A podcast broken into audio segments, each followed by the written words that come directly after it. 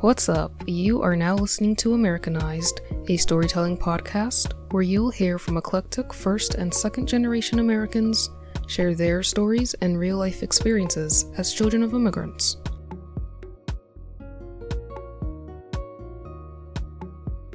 Hey, this is your host Roslyn. Thank you for tuning in. In this episode, I talk about blackness and my journey on reclaiming my Africanness.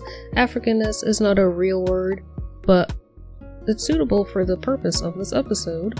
Reclaiming my Africanness in terms of my hair, the music I listen to, the products I use, and my social circles, social media content, food, overall interests, the list goes on. Let's start with hair. The hair straightener was my bestie. My mom is a hairdresser and she would relax me and my sister's hair pretty frequently, probably like once a month or so. So I was rocking my relaxed hair for school. It was my favorite and least favorite thing. I loved having straight hair and manageable hair, but honestly my favorite part of getting my hair relaxed was 1. Seeing little black girls on the box thinking my hair will look exactly like theirs, which it never did, and 2. Washing out the relaxer because that was when I would see my hair curl. They were loose and damaged, but they were still curls or waves. I fell in love with my curly hair anytime I would wash out my relaxer or anytime I would wash my hair and see my hair bounce back into its natural curls. It wasn't until my sophomore year of high school that I decided to go fully natural. I would slowly trim the damaged and straight ends of my hair, little by little, as an alternative to a big chop because I wasn't gonna cut all my hair off. I was committed to having natural hair, but I was not that committed to just chop off my hair like that. I still wanted the length, but I also wanted the curls, so it was a slow transition for me to get fully natural to where I'm at right now. I can now say that I am fully natural and I love my curly and coily hair, and for a while I've just been maintaining it, kind of getting into the braid outs, the twist outs, getting a groove with products and routines. But now that I kind of have that down, my new goal is length, retention, and growth. Another piece of Africanness that I'm reclaiming is music. Growing up, African music was the epitome of embarrassing, let me tell you.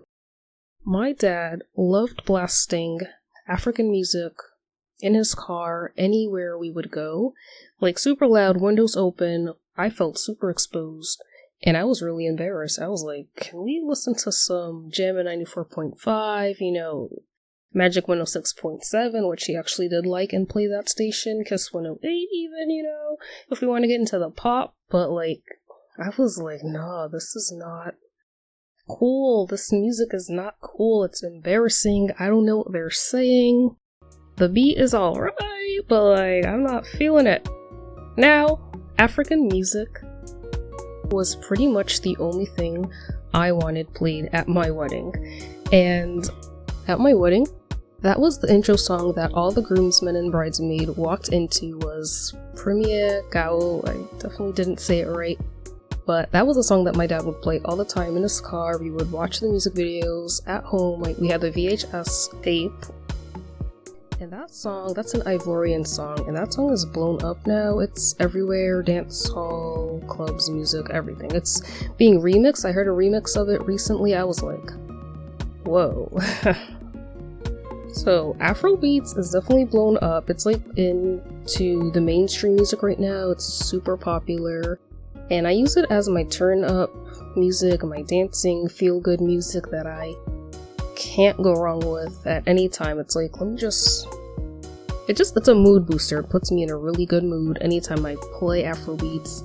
Now I want to move into my interests and social media, going into movies. As a high schooler, I was super attached to 80s movies. I'm talking Breakfast Club, Pretty in Pink, 16 Candles, all the coming of age movies that were like classics that you had to watch. Loved it. I was a huge fan of Degrassi. If you are a Degrassian out there and you're listening to this, shout out to you. Team Eclair all the way. My TV crushes were Monroe Chambers. I was super obsessed with him.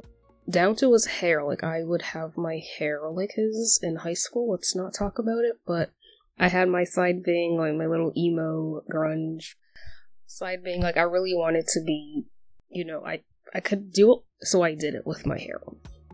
That's when it was straightened too. I loved listening to Adele, Bruno Mars, a little bit of Ed Sheeran. So now, I'm all for representation, right? All the 80s, Degrassi, that's all white cast, right? We only have like not even a single black person in these 80s movies, but Degrassi did have a few. So now I'm all for representation, all black cast, black producers, directors, actors.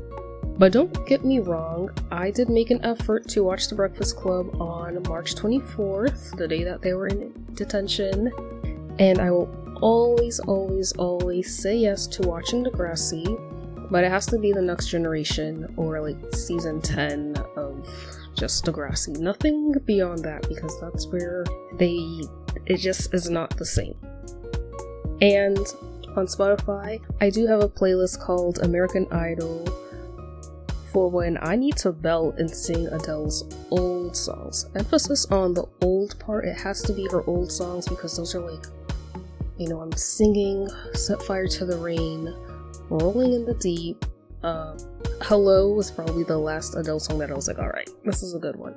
But like, I still hold on to those things, you know, I also watch these movies and shows and listen to these songs. But if I'm so like into watching something, if the main character is black, or there's a black family, or there's something where I can see myself in, that's where you have me. But back then, because the representation wasn't there, this is what I was left with.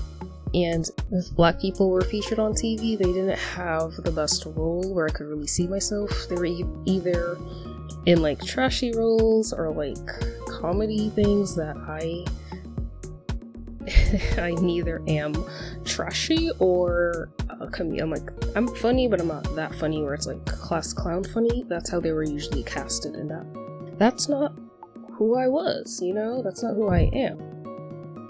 More into the media, social media content, I love the question, where are you from? Even though it can come across as rude, I love it. I love asking it. I love being asked it. I love learning where someone else is from. Especially if they're West African or even from Ivory Coast, that stuff really excites me. And the only Ivorians I knew for the longest time were the members of my family. I feel like for the longest time I always said, I don't know any other Ivorians, like I only know the people in my family, at least in America.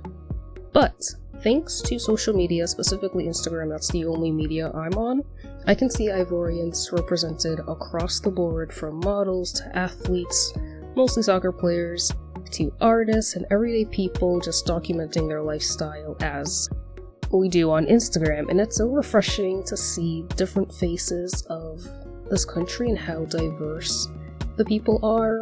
Even within my family, we all look kind of different. I don't think I resemble anyone other than my siblings and parents. But yeah, I just love seeing, especially everyone, just because like I can identify as being Ivorian too and be like, oh yeah. If I see like Ivorian food on social media, I just love seeing it because it's so good. And going into food, African food has become a craving for me, and I get excited but cautious anytime I see an African restaurant when I'm out and about, because I was like, there are no African restaurants anywhere in Massachusetts that I know of. And it wasn't until recent years that I came across a few. It has to be West African because West African food is just, it's the bomb. It's the bomb.com. So it's become a craving for me, and I just love it. Growing up, I wasn't the biggest fan of African food. I really wasn't. But now, like, when you're away from it for long, you know, you come home from college and your mom's cooking, you miss that and you want it.